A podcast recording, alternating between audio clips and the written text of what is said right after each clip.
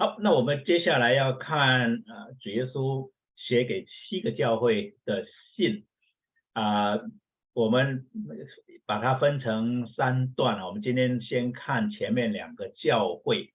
那在这一段话里面呢，啊，我觉得很有代表性的一句话，就圣灵向众教会所说的话：凡有耳的就应当听。然后他会讲到得胜者，得胜的，我必将。神乐园中生命树的果子赐给他吃。我们先把经文看一次。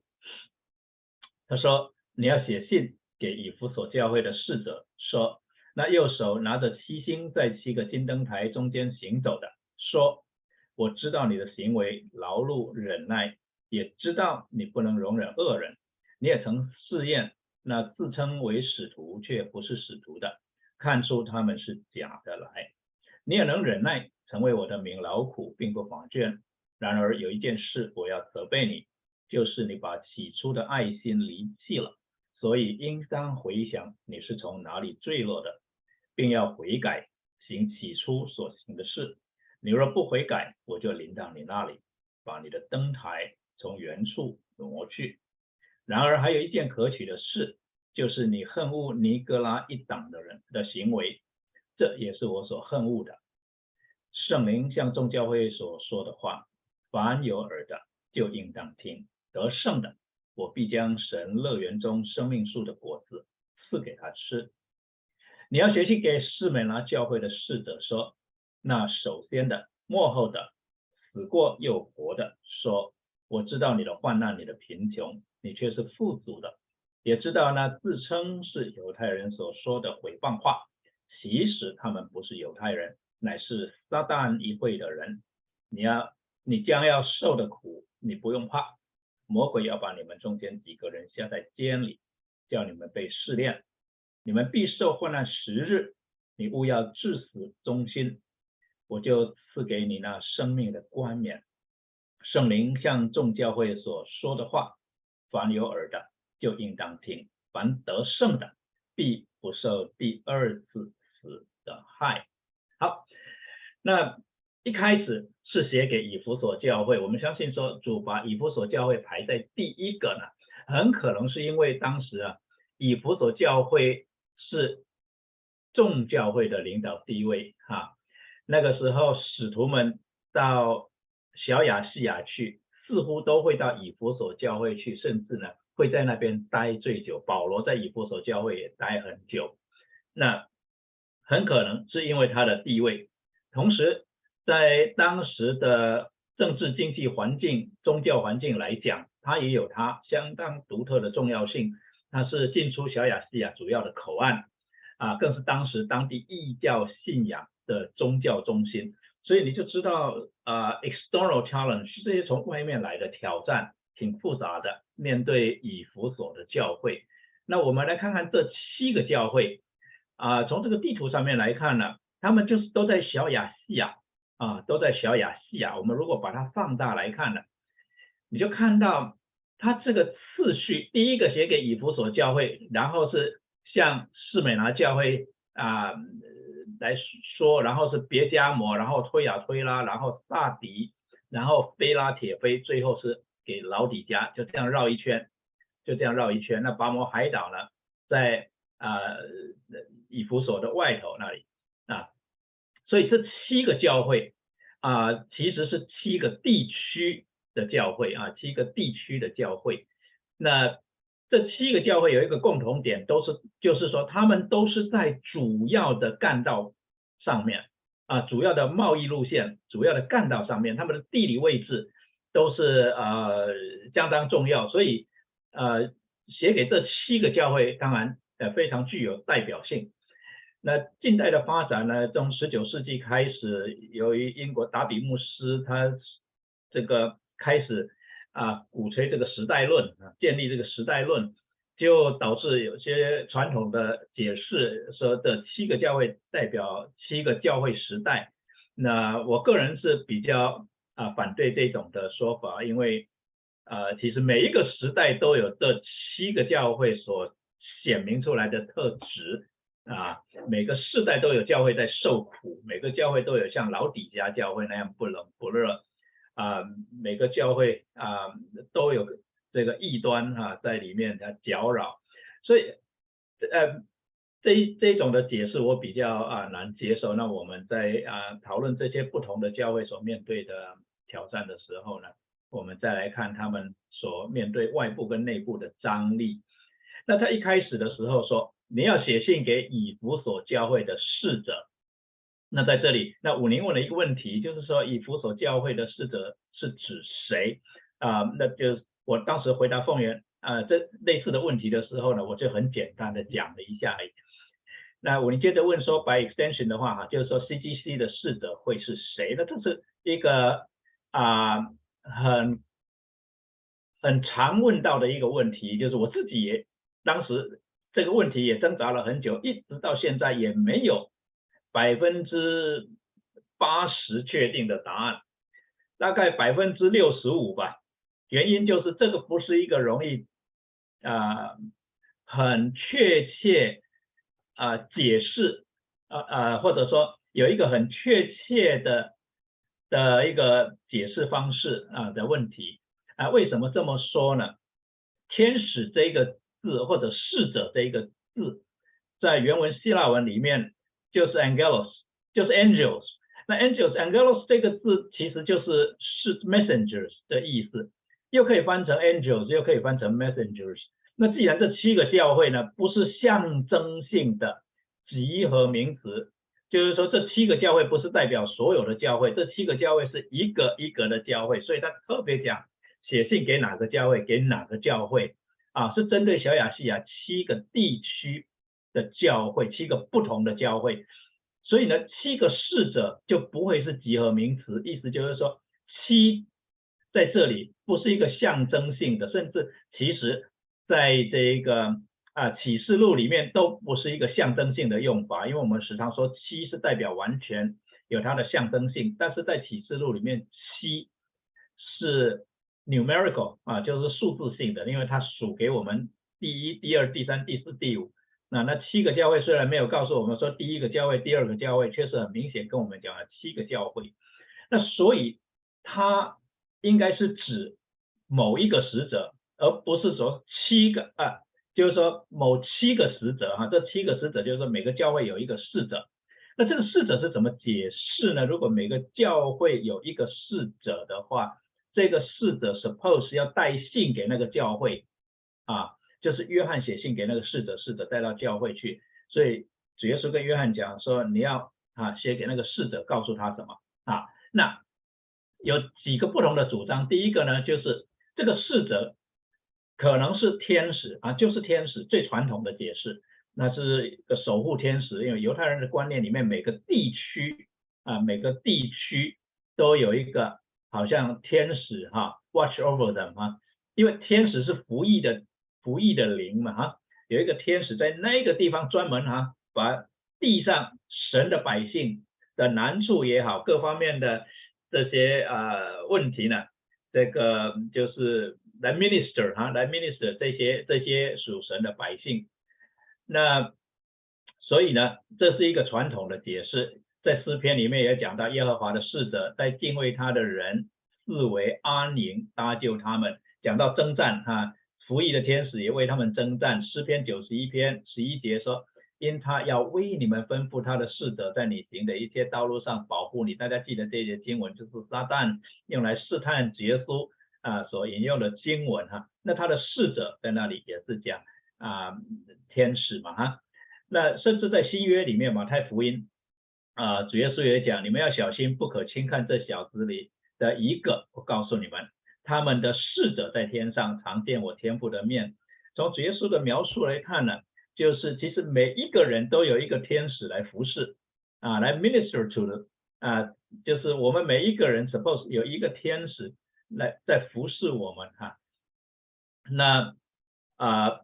那所以呢，第一个讲法就是说，就是天使啊，就是天使。那第二种讲法就是说，这个逝者其实就是教会啊，就是教会，就是把教会拟人化了。但是这个跟上下文不合，等一下我会啊来解释。第三种说法呢，就是啊，它也不是指天使，也不是指教会，只呃就是警告当时的人了哈，一种的啊 imply 的意思就是啊，对于当时犹太人呢，一些的基督徒对天使的崇拜，那不希望他们呢这一个把天使的地位抬高了，所以呢特别这样子描述，让他们知道天使是服役的灵啊啊啊，那这个解释也很难接受。第四个呢，就比较合理的一个解释，就是他是 messenger，传递信息的人，他就是一个人，他不是天使，他不是灵体啊，他不是灵体，他就是人啊，他就是一个带信的人啊。那呃也有可能，但是这种的用法在啊启示录里面就就好像其他地方没有这样子的用法，其他的地方讲到 angelos 都是讲到天使啊。那第五个方面呢的解释呢，也是比较受欢迎的一个解释，就是指教会的领袖或者长老，尤其是那个时候是指教会的长老啊。那在旧约里面呢，星，因为我们讲七个侍者，七个星嘛啊，七个星在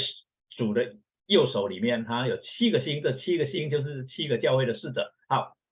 那么星呢，往往代表掌权者或者有权柄、有地位的人。啊，有权柄、有地位的人啊，那在新约里面呢，这个侍者呢，也曾经是用在施洗约翰身上。在马太福音十一章十节那里，主耶稣也讲到，经上记着说：“我要差遣我的侍者在你前面预备道路。”所说的就是这个人啊，他是一个 messenger 啊。那主耶稣差遣门徒出去的时候啊，也称他们为侍者。就在主耶稣最后一次上耶路撒冷的时候，他做了一件事情。路加福音说，耶稣被接上升的日子将到，他就定义向耶路撒冷去，便打发侍者在他前头走。他们到了撒玛利亚的一个村庄，要为他预备。然后接着就讲到啊，这个雅各、约翰他们做了什么事情啊？因为撒玛利亚人村庄不接纳他们嘛，那么约翰就。跟主说要不要从天上降火下来把他们烧了，给他们一个好看。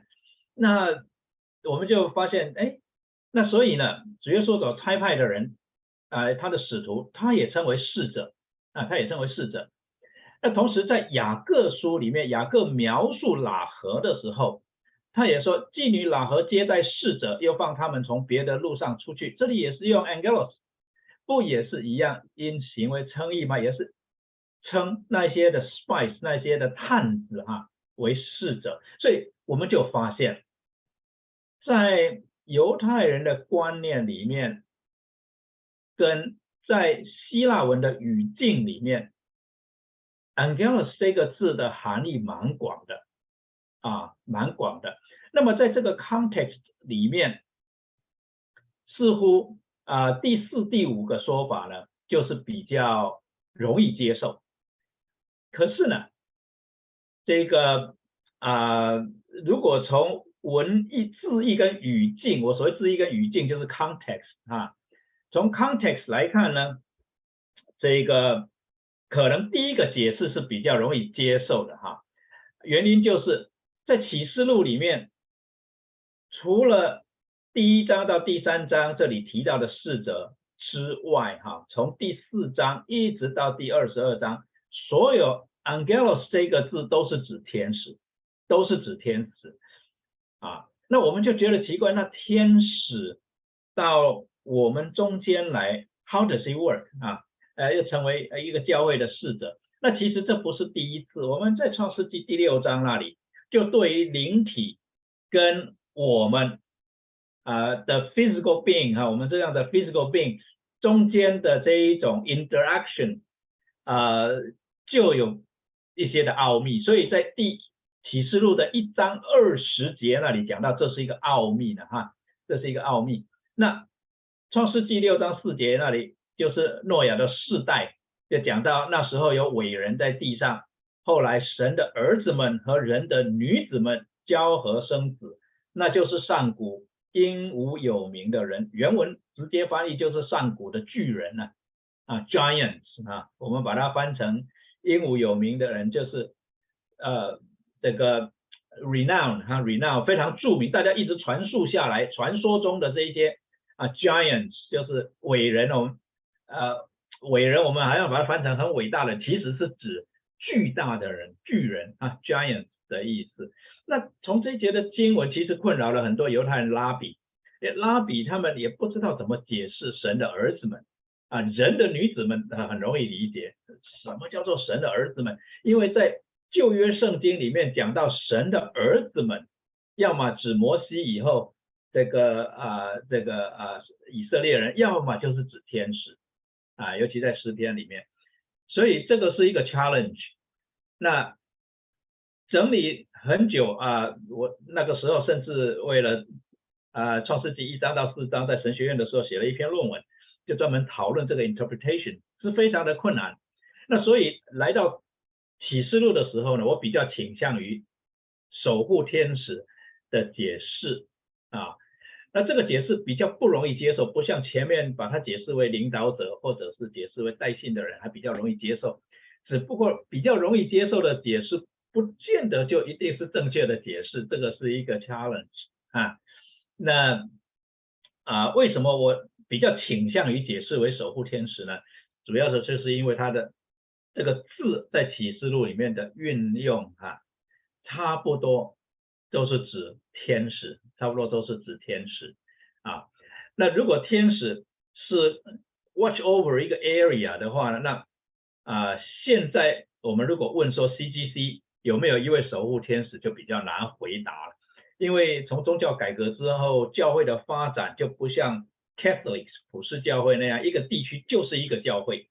那当然有不同的聚会点，可是就是一个教会，那样子比较容易解释说啊，一个地区有一个守护天使啊，他们的 territory 啊，这些守护天使有他们的 territory。可是 Framingham 就不止 Southport 就不止一间教会了，那么多间教会，是不是每一间教会有一个一个 guardian angel？呃，我我没有认没有没有什么根据哈，没有什么 clue 啊，来来 conclude either way 哈啊，甚至来啊来 research，嗯，实在是没有办法啊。那这个 remains a mystery，呃呃呃呃 mystery 啊呃呃呃 remains a mystery，所以我呃在这上面我只能回答这么多了哈，只能回答这么多。但是我补了一个 note，就是说。给教会的七封信是包括在整卷哈写给众教会的启示录啊里面，就启示录这卷书里面有一部分是好像给七个不同的教会，但是整卷书是给众教会的，是给众教会的。那守护天使跟教会的 interaction 其实跟整卷书呃从整卷书来看是 consistent 的，因为你从第四章。开始看你会发现，就是天上跟地上的这种这种啊 scenery 哈，这个景象在交换，哈，一下地上一下天上，然后天使到地上来，然后把一些地上的事情在发生在天上在看，所以有这样子的一个一个大的图画的时候呢，我就是比较倾向于说，OK，那这样子的话，这七个侍者比较可能是讲 angels。啊，那我就简单讲到这里。好，那我们先啊看一下经文。首先，我们整理经文，先看这个 structure 哈。每次他写给教呃这七个教会的呃其中任何一个教会，主都是由自称开始，然后它的架构 pretty much 是一样的。这里主的自称是什么呢？写给以弗所教会的时候，他自称是右手拿着七星。在七个金灯台中间行走的，然后他的 comment 是什么呢？我知道你的行为劳碌忍耐，也知道你不能容忍恶人，你也曾试炼那自称为使徒却不是使徒的等等。那在这里哈，我特别把知道哈，以斗这个字把它标出来哈。那为什么 主对每一个教会他都讲我知道？我们如果思考那时候教会的处境，就知道那时候教会处境很复杂的其中的一个原因就是有很多种的说法，有有犹太化的说法，那一种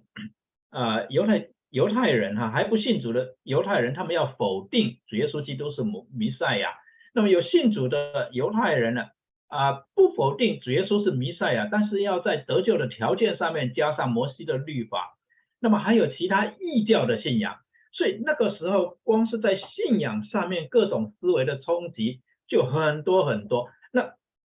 可能对每个教会来讲，对甚至每个人来讲，从教会的负责人带头的、带领的，到跟随的，啊，都会面对啊。很多的挑战，以至于有很多的委屈，那是啊免不了的。有很多的冤屈啦，被人家误会，被弟兄姊妹误会啊，或者是呃这个信徒之间啊彼此的一些争论啊，一些什么。那我想在这种情况底下，主耶稣告告诉大家说：“我知道，你 know，我知道，就是让大大家了解到说啊这一位。”先知们所宣告的，习在、今在、以后永在的神，对你们每一个人的感受，对你们每一个人的理解、体会，对于你们每每一个人所做的事情，他都知道。那我想，这对每一个世代的教会，包括我们，都是非常重要的讯息，就是主知道啊，主知道。好，那他知道这么多。他当然有肯定的啊，前面他讲到，我知道你们啊，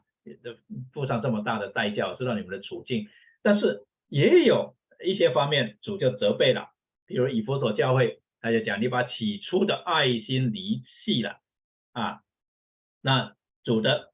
吩咐是什么呢？应当回想你是从哪里坠落的，并要悔改，行起初所行的事。接下来就是他的警告，如果你不悔改。我就临到你那里，把你的灯台从原处挪去。你光是看这一个架构哈，你就会想起，或者说，你如果回去看以赛亚书，你就会发现，约翰，呃，在这里或者主在这里哈，对众教会所说话的口气。非常像当年主耶和华万军之耶和华借着先知以赛亚向以色列人来呼喊的那个口气啊。好，那最后呢，主对得胜者的应许和结语啊，得胜的他要怎么样怎么样怎么样？对以弗所教会，我必将神乐园中生命树的果子赐给他吃。好，那所以一开始的时候啊，主。他的自述，他他自我的描述之后，他就说啊，他就说，那这一种的格式万，就像刚才讲到说以赛亚书里面讲万军之耶和华如此说，是旧约先知发预言的标准格式。那约翰是用相同的公式来宣告哈，传给各教会的信息，所以这七封信也是相当于先知对七个教会的信息啊，七封简短的先知书啊，这样。啊，约翰站在先知的角度，领受了从神而来的信息，然后向这七个教会像是发预言一样的啊，告诉他们啊，主知道你们的情况，呃，他知道你们哪里做得好，哪里做得不好，所以你们要应该要怎么样做？如果你们照着去做，就有什么赏赐；你们如果不照着做，就会有什么灾祸，就是这样啊。那主这里。自称是紧接着前面哈，因为在一章二十节最后那一章最后呢，就讲到论到你所看见在我右手中的七星和七个金灯台的奥秘，那七星就是七个教会的使者，七灯台就是七个教会，就是要以以弗要以弗所教会知道他一直在他们中间哈，对他们所做的啊所作所为了如指掌哈，就是因为七个教会都在他右手中嘛。啊，七个侍者也是在他右手中，所以他都知道啊，他都知道啊。那他一开始就讲，我知道你的行为劳碌忍耐，那很有意思，就是在你会发现在旧约先知书里面，先知们常常用类似的词汇哈，来凸显出一个重点来，就是呃。呃，慈爱跟信实，尤其是慈爱跟信实，常常在旧约先知书里面同时出现啊。那这个其实都是在表达这一个一个一个呃一个主要的观念，就是呃神与他的百姓之间的关系哈。那这里他用三个三个类似的词语哈，行为、劳碌、忍耐，就让我们想到保罗对铁萨罗尼迦教会的称赞哈。他说啊，我保罗在神我们父的面前不住的纪念你们因信心所做的功夫。那个功夫原文就是行为嘛，ergon 就是行为。因爱心所做的劳苦，因盼望我们主耶稣基督所存的忍耐，所以我们可以看到这些的 characteristics 行为啊，这个或者工作了哈，劳苦啊跟忍耐，似乎是当时这些中心的基督徒所具备的品格啊，所具备的品格，也是他们生命的特质，看得出来的特质啊，visible characteristics 啊，那。不但是这样子，主也称赞这个以弗所教会啊，说他们有这种 insight，有这个见识，能够分辨啊。那他讲到那些自称为使徒却不是使徒的，那我曾经讲过，在新约圣经里面，使徒有两个可能性，一个是指十二个大使徒，或者说十二个使徒的 twelve 啊，十二使徒，那是狭义的解释，就是主耶稣亲自。选召、亲自授权、亲自差派的那十二个使徒，那么犹大他放弃了那个十份出卖的主之后，到底选主到底选的是马提亚，如同使徒们抽签选出来的，还是选的是保罗，如同他在加拉太书里面所说的？如果我们用主选十二个使徒的标准来看，显然保罗。才是符合使徒的身份，因为是主亲自选召的，在往大马色的路上选召了他，有授权给他差派他啊，在大马色。那所以呢，啊，十二使徒是指特定的十二个使徒，没有人可以冒充的啊。那广义的使徒就是被差派的人，被谁差派？被教会差派。譬如说，安提阿教会差派保罗、希拉先后跟。呃呃，巴拿巴跟希拉先后跟保罗出去宣教，那么巴拿巴跟希拉也都曾经被称为是使徒，是安提阿教会差派的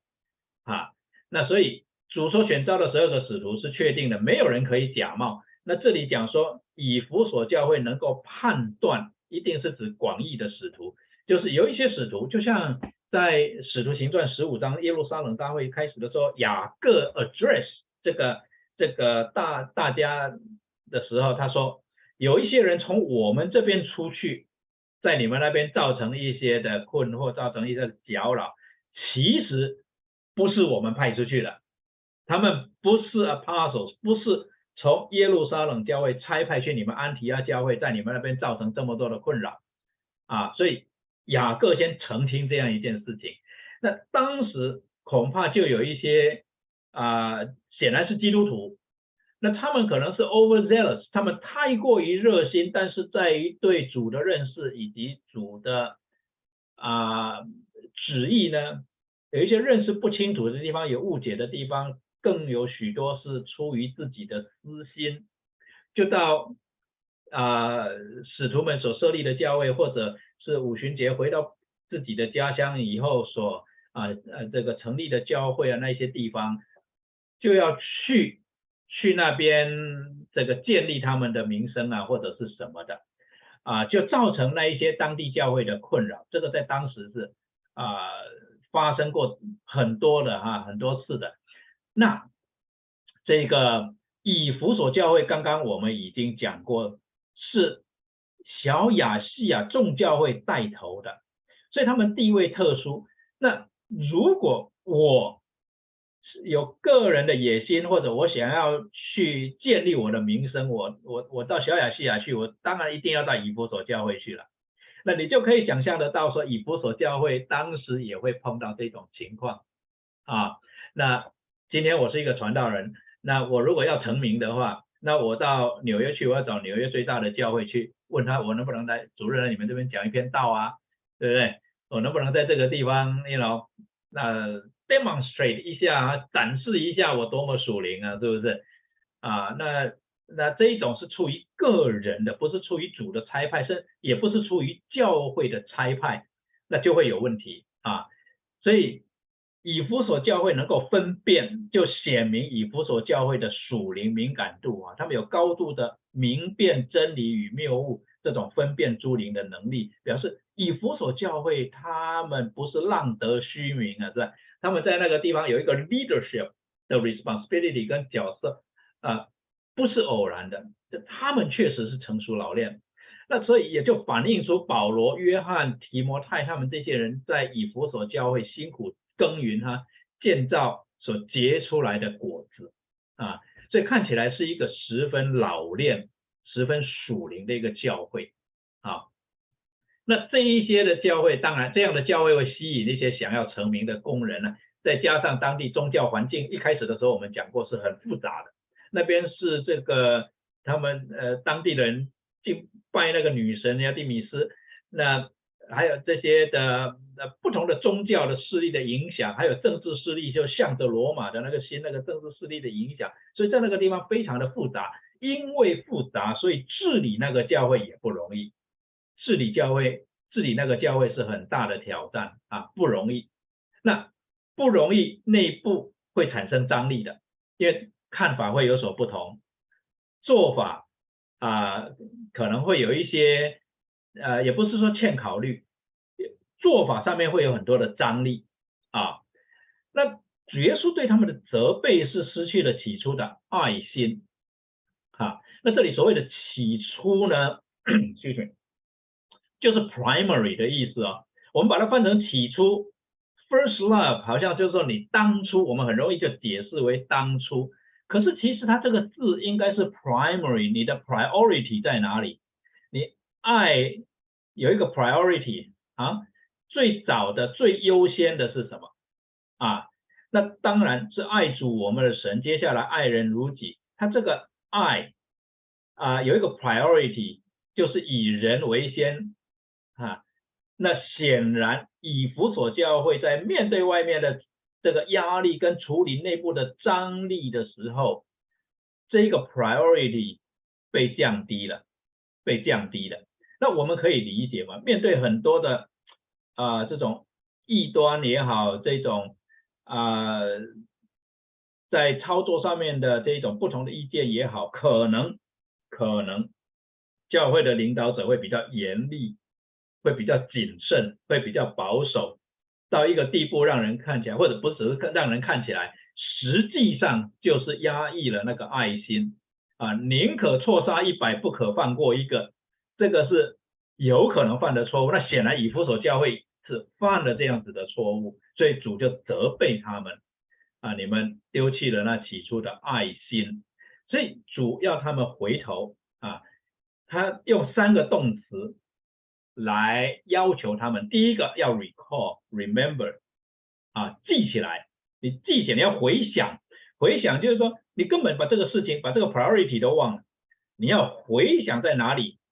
这个失败的，你在哪里跌倒的，你要回想啊，在你是从哪里坠落的，那你 realize 你是在什么时候开始啊导向这一方面的做法的时候，你要。Turn around 啊，你要把你的做法呢修正过来，导正过来啊，导正过把 priority 再反过来啊，再反过来，然后呢行动起来，act on it 啊，要要 go ahead and do it 去做起初所行的事啊。举个例子来讲，一开始呢，因为爱心摆在第一位，所以呢宁可吃亏，宁可受伤，没有关系，承担得起。啊，承担得起。可是教会一大的事情复杂了，可能我们就反过来了。我们觉得事情照着我们的方式来做是最重要啊，或者我们觉得这是保护整个教会啊等等。我们会从这个角度来想。那显然以弗所教会的处理方式，主是不同意的啊，因为他们把爱人如己跟其他的考量之间不同的重要性给 reverse 了。好，所以主要是要他们回想，然后 turn around，然后 go ahead and do it 啊。那如果他们不悔改的话，主就临到他们那里，把他们的灯台从原处挪去。那灯台是教会的代称是从福音书里面我们就看到了。那教会登台的意思是什么呢？在登山宝训里面，主耶稣就已经讲了，在第五章那里，你们是世上的光，那里就已经讲了，就是让，就是做主耶稣基督的见证人嘛，啊，让人可以看见耶稣基督是道路，是真理，是生命。所以人点灯都是放在台上，不是用，不是不是把它盖起来的嘛，哈，不是要把它盖起来的嘛。那所以做灯台就是教会的生命是要。啊，彰显出主耶稣基督的生命来，就是为主做见证啊，就是要为主做见证。那么灯台挪走是什么意思呢？啊，把灯台挪走，就是你们不用再做我的见证人了吧？啊，所以相当于在这里，主耶稣是对以弗所教会说：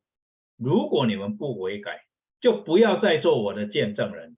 虽然你们很有 insight。你们做的事情，做的事情，你们的忍耐等等，你们付上相当大的代价。那如果你们不悔改，把起初的爱心把它恢复到它原来的 priority 的话，那你们付出的这些代价都是徒然的，因为人家就看不到你们身上有我生命的这个特质了啊。那。所以主耶稣的警醒是什么呢？尽管以弗所教会有那么说多值得称赞跟肯定的优点，如果失去了那个起初的爱心，那个 primary 的那个 requirement，就不被主耶稣认定是他的见证人了。那主耶稣甚至说，因为有的还要给他，没有的连他所有的也要夺去，他们其他的优点有的都被 deny 了。啊，那这是对我们服侍心态一个很大的提醒。我们服侍的心态一定要符合主的律法的一个核心价值，而它的核心价值就是第一个要尽心尽性尽意尽力爱主我们的神，其次就是要爱人如己，再也没有比这两条诫命更大的了。啊，那所以呢，在这里我们就啊，对我们啊，就有一个。提醒哈，对我们就有一个提醒啊，因为这些确实都是要付代价啊。好，那但是他还有一件事情，主耶稣称赞他们啊，这啊，对不起，这个呃呃，对主耶稣啊，对对对他们呃的一个肯定，就他们恨恶那些尼格拉党人的，那就再一次写明出以弗所教会啊他们的 insight，他们对于分辨是非。啊，确实有他们的这个具备的条件哈。那我们判断呢，很可能那一个时候那一些地方的基督徒面对的一个试探啊，会是从经济上而来啊，他们可能会要求教会接受异教徒的做法，因为可能有一些的基督徒他们的生意受到影响，他们的甚至生计受到影响啊，所以他们可能会要求说。啊，教会应该要允许接受异教徒的做法啊，可以参与异教徒的宗教活动，要不然呢，他们的生意伙伴就都不跟他们来往了啊。那呃，接下来在别家某教会好像也有这样子的情形，所以巴兰呃就就呃就是在在呃呃主就用巴兰作为一个比喻了哈，来警告呃教会关于尼格拉党的人。那巴兰的问题是他见利忘义，为财务上的好处呢，他就不遵循主耶和华所吩咐他的话啊。那巴兰的问题就是因见利忘义了哈，见利忘义就离开真道。所以尼格拉党的人很可能是这样的一个问题。好，那么圣灵跟众教会所说的话，凡有耳的就应当听。得胜的，我必将神乐园中生命树的果子赐给他。这里讲到生命树，生命树，呃，在呃旧约里面大家非常熟悉，尤其是在这个呃呃创世第二章三章啊那里所讲的。那在箴言也讲到，一人所结的果子就是生命树，有智慧的必能得人。讲到啊，我们呃讨神喜悦的人呢，他生命的这个特质啊啊，生命的特质就是。与神有生命上的连接啊，与神有生命上的连接。那人被赶出伊甸园以后啊，就离开了生命树，也就是说，人的生命与神的生命就没有办法连连接，而且靠着人是不可能成就的，因为回生命树的道路被切断了，啊，人就没有办法再回去，必须要神为我们预备一条回去的道路，啊，跟这个啊与他连接的方式啊，好，所以总结的来说呢。以弗所教会的特质，他们非常看重真理的根据，以及他们会检验使徒的身份。他们非常看重真理的根据，并且愿意为坚持真理付上代价啊！所以他们的呃工作、他们的劳苦、他们的忍耐啊，主要都是在坚持真理这件事情啊。所以他们能够判断，那非常可能这个 focus 就。使得他们 lose another focus，就是他们另外一个也需要注意的，他们反而忽略了，就是要就是他们呢啊的盲点就是严守公义而忽略了恩慈，他们没有坚持住那起初那那那起初的爱心，或者说那最重要的爱心，他们没有坚持住，没有坚持住。那教会跟基督徒总总是在圣洁跟在圣洁公义跟爱心怜悯之间一直挣扎嘛，对不对？做出一个合宜的平衡啊。那这个就是啊，更需要属灵的智慧嘛。所以弥迦书六章八节那里讲到，神要我们怎么样呢？行公义，好怜悯，存谦卑的心，与你的神同行。那我们彼此勉励了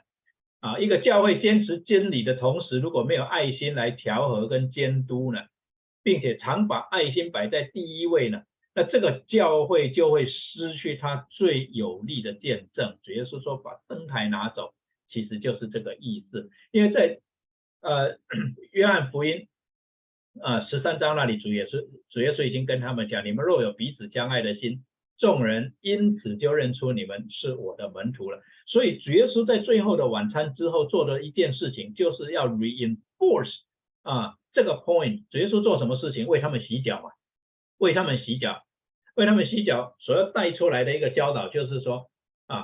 我这样子服侍你们，所以你们也要彼此服侍啊，彼此谦卑的服侍，彼此相爱啊。你们若有彼此相爱的心，众人因此就认出你们是我的门徒了啊。那所以一个教会如果失去了这个 primary focus，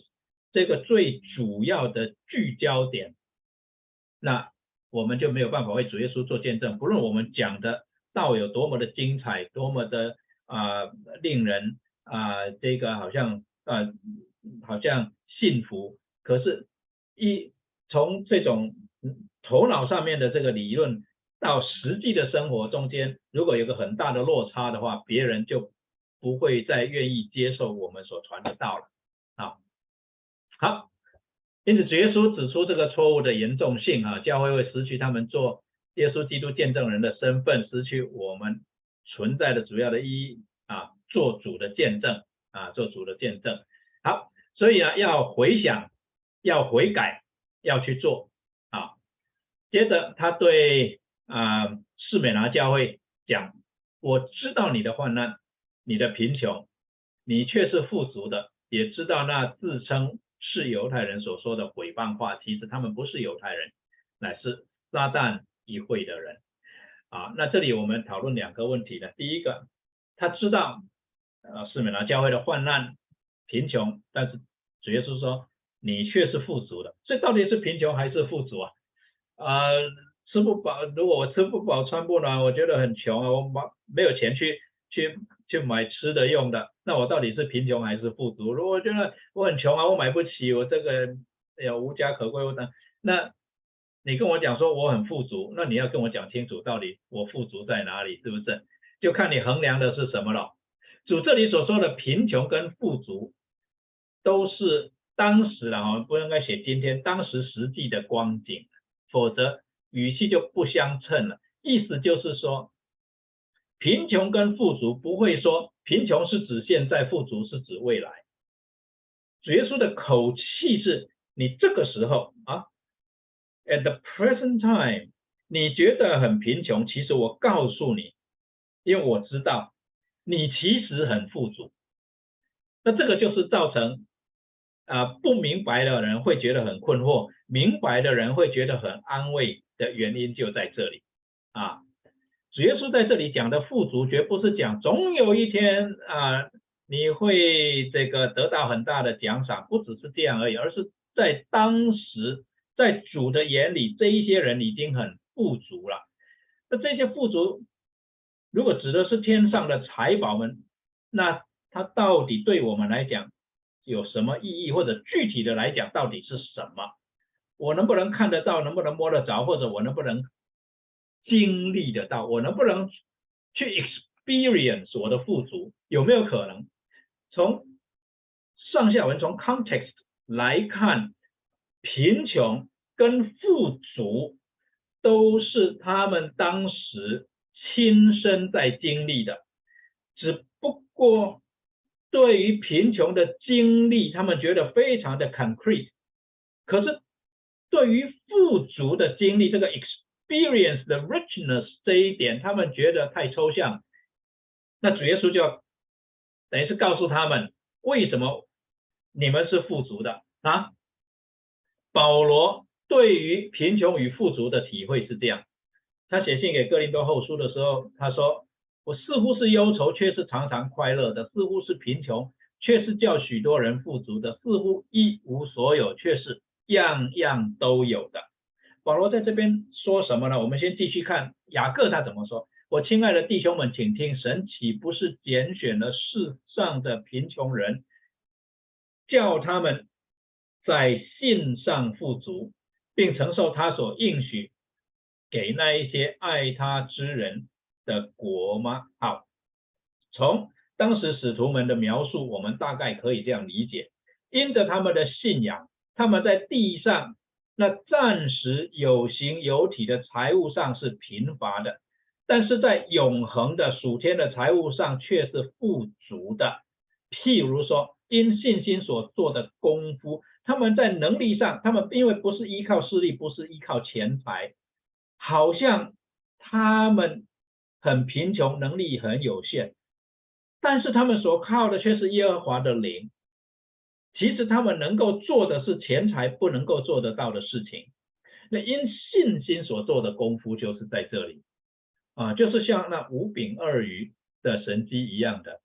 啊，就是像 CGC 能够把这个教堂能够这个产业能够买得下来，能够能够营造这样的一个产业，这不是钱能够做得到的事情。我们当时有多少钱嘛？我当时哪有多少钱嘛？要买这这二十亩地，怎么可能买得下来嘛？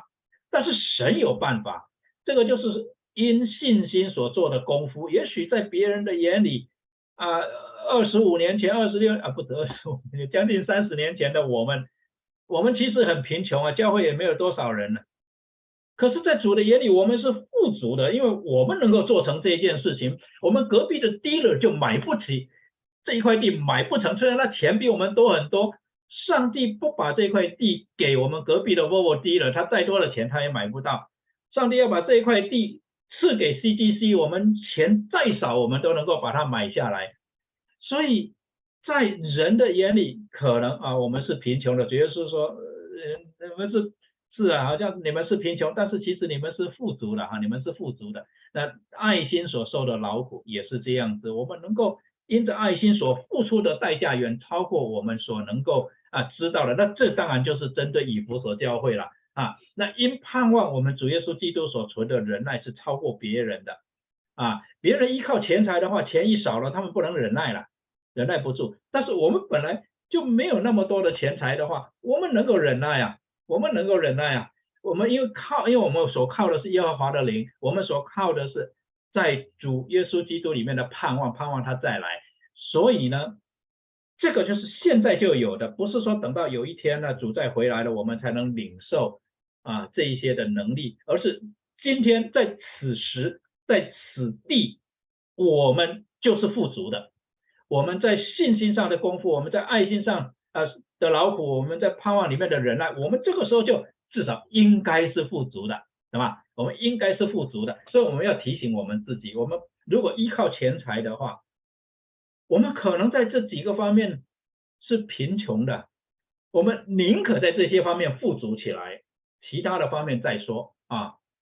好，那关于假犹太人呢？施洗约翰是对当时的啊犹太人说，不要自己心里说有亚伯拉罕为我们的祖宗啊为我们的祖宗，我告诉你们，神能从这些石头中给亚伯拉罕兴起子孙来。意思就是你不要以为你的血统你是啊呃哪一个支派的哈，呃你是犹太人啊，像保罗讲的，啊我是希伯来人中的希伯来人。是许约翰讲，这种的思维已经过时了，因为神要做新的事情啊，神要做新的事情。那有一些犹太人，他就用他的血统啊，用他的族谱来啊，来来 justify 哈，来来就为自己的身份地位来辩驳了哈。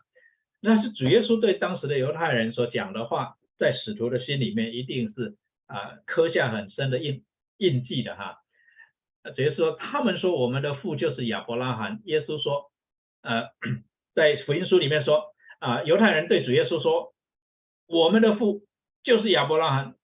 耶稣说，你们若是亚伯拉罕的儿子，就必行亚伯拉罕所行的事，相信神嘛，对不对？啊，他们不信嘛，他们也不相信经上的话，所以你们是出于你们的父魔鬼哦，非常的冲啊，非常尖锐的一个批判。你们是出于你们的父魔鬼，所以。啊，主耶稣这里呢，就用类似的哈假犹太人啊的说法。那保罗呢，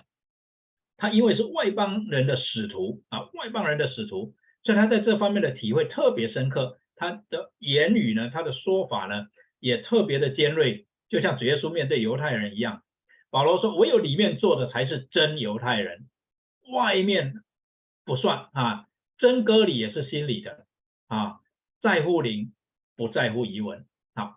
彼得他也讲，你们从前算不得子民，现在却做了神的子民。我们记得彼得是主要写给犹太基督徒的啊。你们从前算不得子民，现在却做了神的子民，因为匠人所弃的石头，今天成了房角的头块石头。所以他也讲到一个新的创造啊。你们借着啊神的灵被建造为活，不成为活石啊，被建造成为灵宫嘛哈。所以你们现在活过来了，你们现在做了神的子民，从前未曾蒙连续，现在却蒙了连续。就讲到呃那些假犹太人呢，是靠着他们的身体，靠着他们的血统、外貌啊，总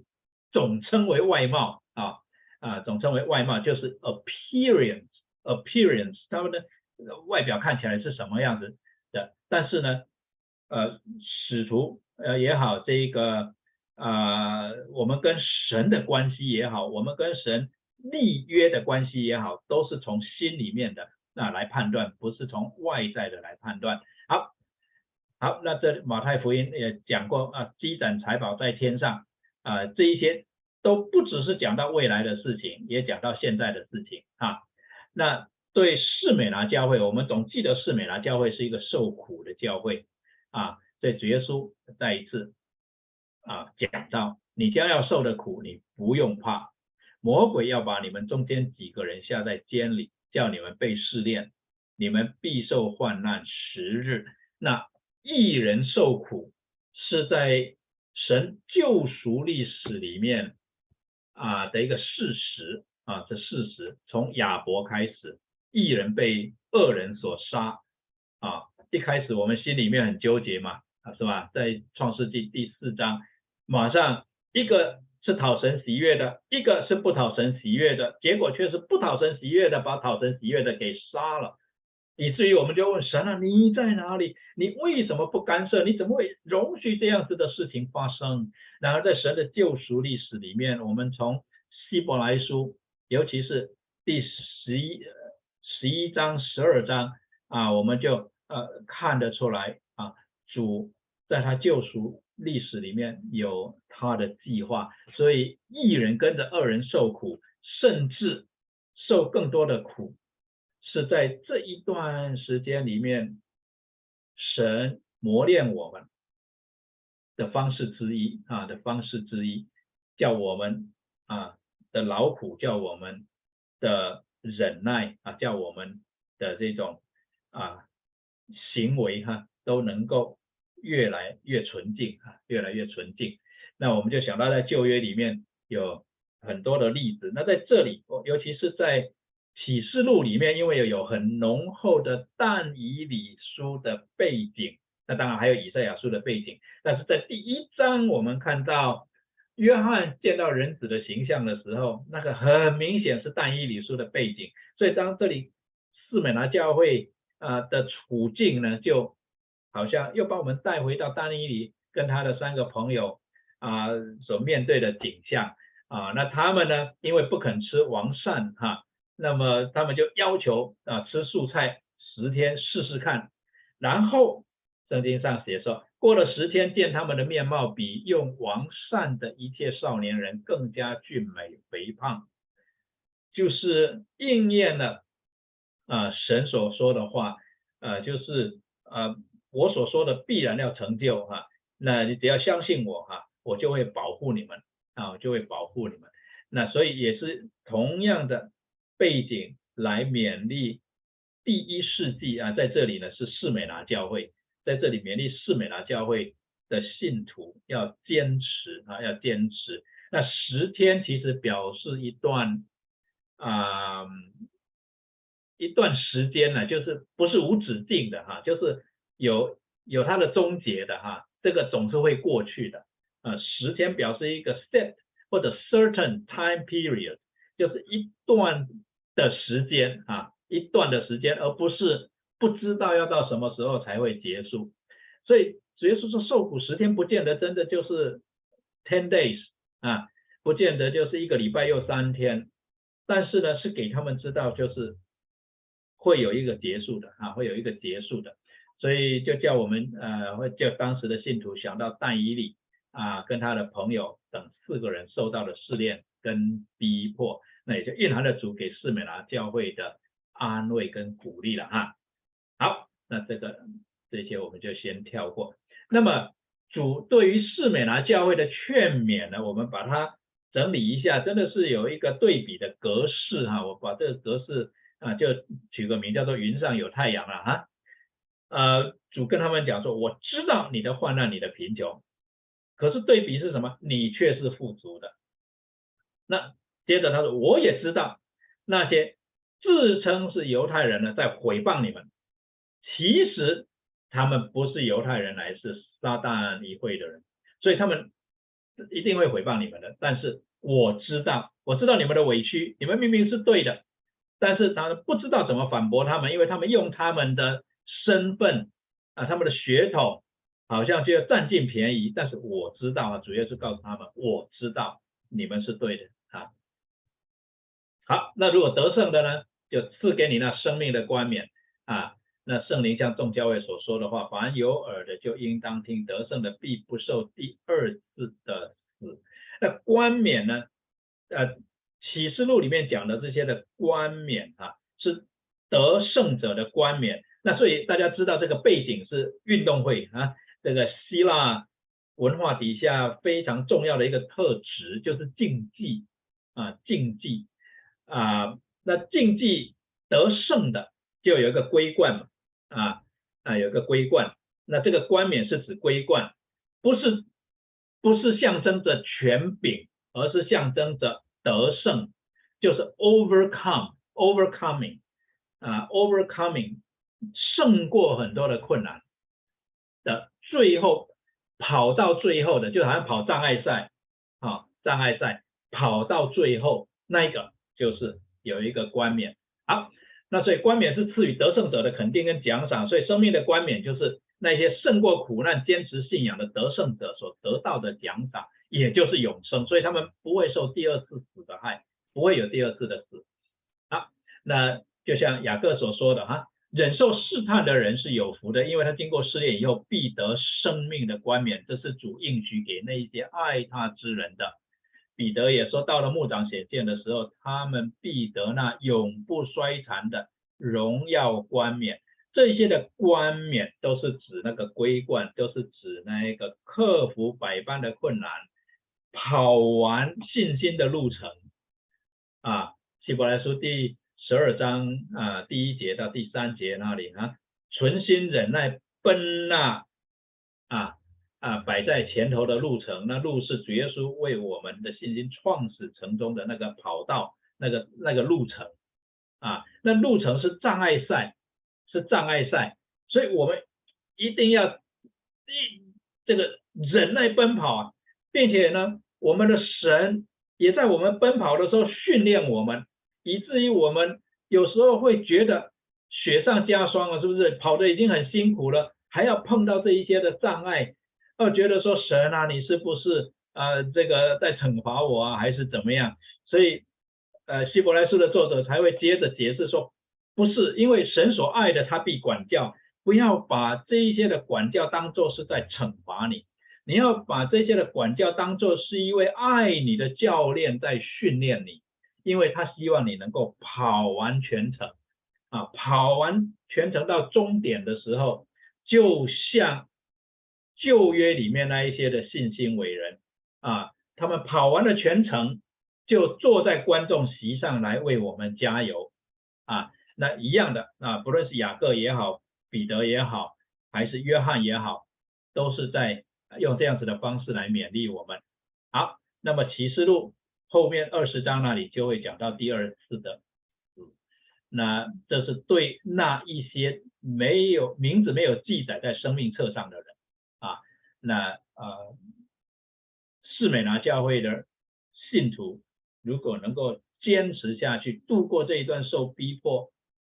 甚至死亡的威胁。那么他们就不会面对第二次的死，所以这种的啊勉励呢，对当时的人来讲就是非常的重要，尤其是他们面对死亡，面对的是第一次的死，那几乎在思考的就是说，我是要面对这个时候来面对第一次的死，还是以后面对第二次的死？这样好。那众教会啊，圣灵像众教会所说的话，凡有耳的就应当听啊，这是新约的背景，有耳的就应当听啊。在啊以赛亚书六章那里，主差派以赛亚出去的时候，给他信息，他这个信息的这个啊内呃主要的啊一个内容啊就是。或者说，主差派以赛亚出去的时候，跟以赛亚先知所讲的，他最大的困，这面对最大的挑战就是那一些老百姓有耳却不愿意听啊，有耳却不愿意听，好像是一个警告啊，先知的话是一个警告，然后就呃让我们回到啊这个呃启示录七个教会来这里，从他们的光景来思想我们。既然有耳，我们有没有听到主的声音啊？所以呃，我们彼此勉励。今天我们谈了两个教会，一个是以弗所教会，一个是士美拿教会啊。第一个教会重点就是你的 priority 很重要。是的，我们的信心操练了，我们奔跑天路，我们会啊像这一个啊这个这个天路历程里面所讲的一样哈，就是我们会碰到很多的挑战，但是。在这一路上，我们需要注意一件事，注意一件事情，就是是不是在跑的过程里面，我们的 priority 开始混乱了，以至于呢，我们花很多的时间精力啊，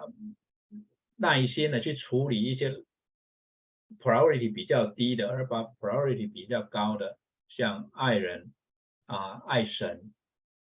的这个 priority 就摆在一边了。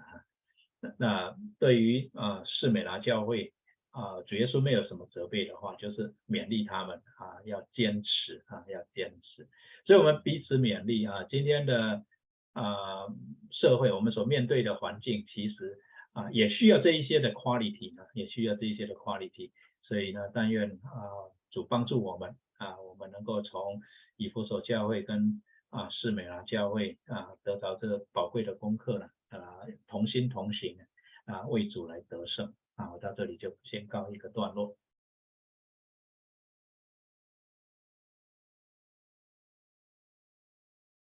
好，不知道弟兄姊妹们有没有什么问题？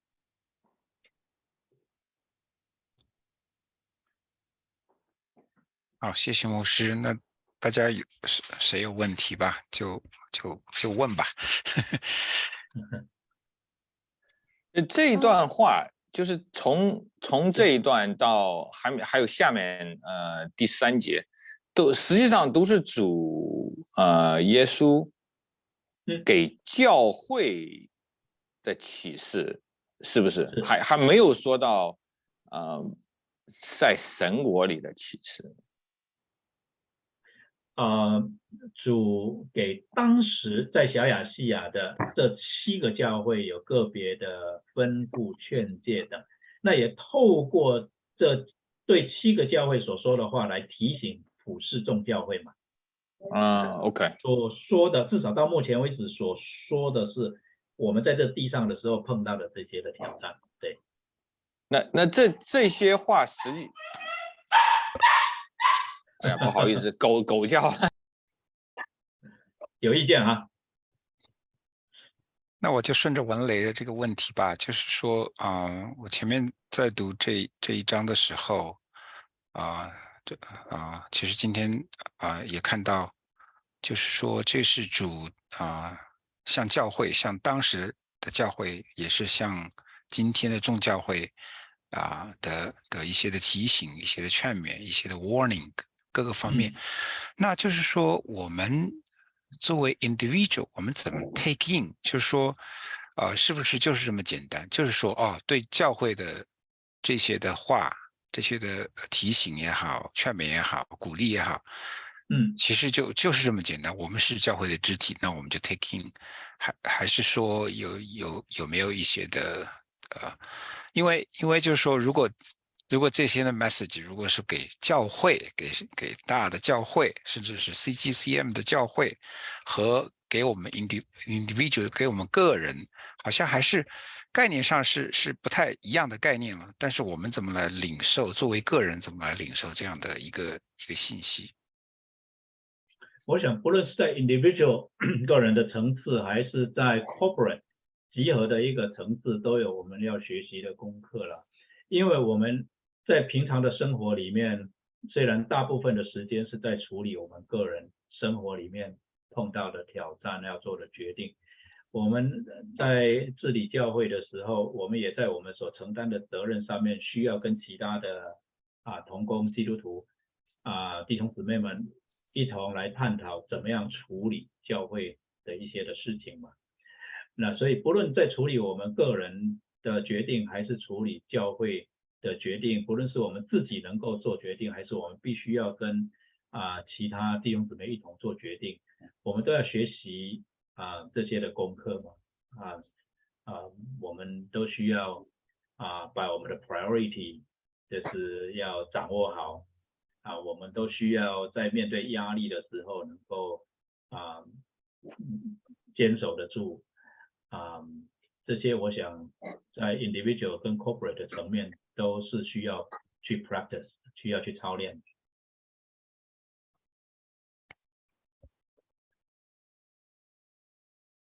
嗯，洛州牧师，我想问一个问题，请讲。啊就是这个主耶稣讲的，讲到好多，就是第七节说得胜的是吧？他要把嗯生命树的果子赐给他吃，然后嗯十一节说得胜的必不受第二次的死。那、嗯那他说把生命树的果子赐给他，第二次的死都是讲永生。那这跟我们讲的是不是永生要加上了一个条件呢？就是你必须要得胜，而且好像这个要求很高，要他们至死忠心，才可以不经历第二次的死。那我们以前讲到得永生，就是你因信得生嘛，你你相信了，你就你就得救了。那这里讲的是不是说又要加上了一个条件呢？好像主的话好很要要求很高的那种样子。对，这是我的问题。啊，非常好啊，嗯，这个这个问题非常的关键啊，因因为这个问题牵涉到啊、这个改革中的一个核心价值，就是因信称义的真理啊。我们一直讲因信称义，因信称义，而因信称义的真理我们都接受，我个人当然接受啊、也没有问题。但是我们一直在啊、一个问题上面没有啊、深入的讨论，就是因信称义的信到底怎么样来解释？那我发现一个很大的困难就是说，很多的时候我们把信啊、faith 就解释成啊、在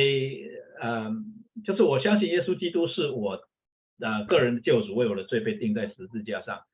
但是常常一个更深的问题就是，What does it mean to you？啊，当我说主耶稣基督是我的救主的时候，是什么意思？我相信耶稣基督是我的救主，他为我的罪被钉在十字架上，啊，他的宝血遮盖我，我相信我的罪会得到赦免。那当我们宣告说主耶稣基督是我们的主的时候，我们是怎么样来啊决定？我们是怎么样来看？OK，当我们看旧约的时候，我们知道说啊，没有一个人是 perfect，在。希伯来书第十一章信心名人堂里面所列举的，从亚伯一直到啊马拉基，没有一个人是 perfect，他们都是在他们的行为上啊，可一定都是有一些不符合律法要求的地方。即使在律法还没有颁布以前，虽然说呃圣经上没有描述啊，譬如说亚伯啊啊他犯了什么样的错误没有啊。我们知道说，其实啊，他们不是因为行为得救，这些我们没有问题，我们没有问题。但是我们却必须要问说，那他们的信心跟其他，或者说跟后来宣称说我们信神，可是我们真的很难去 judge 到底啊，我们怎么样才是啊？怎么说呢？嗯。这个这个因信称义的信怎么样把它落实？这个一直是我们其实探讨的比较不够的地方了啊。那么在这里啊讲到说啊，如果是能够呃坚持得胜的哈，就 overcome overcome 的，那呃必将神乐园中的生命树的果子赐给他，并不是在啊救恩上面加上一个条件。而是在当时的以弗所教会呢，要见证他们的信心的话啊，就是要活出一个见证人的一个方的一个啊应有的见证的话，他们必须要 overcome 当时那一些的问题。所以在我来看，就是还是因信称义，只不过主的要求就是把你的信心活出来，嗯，啊，把它活出来，这是这是我的理解。嗯，OK，好，谢谢。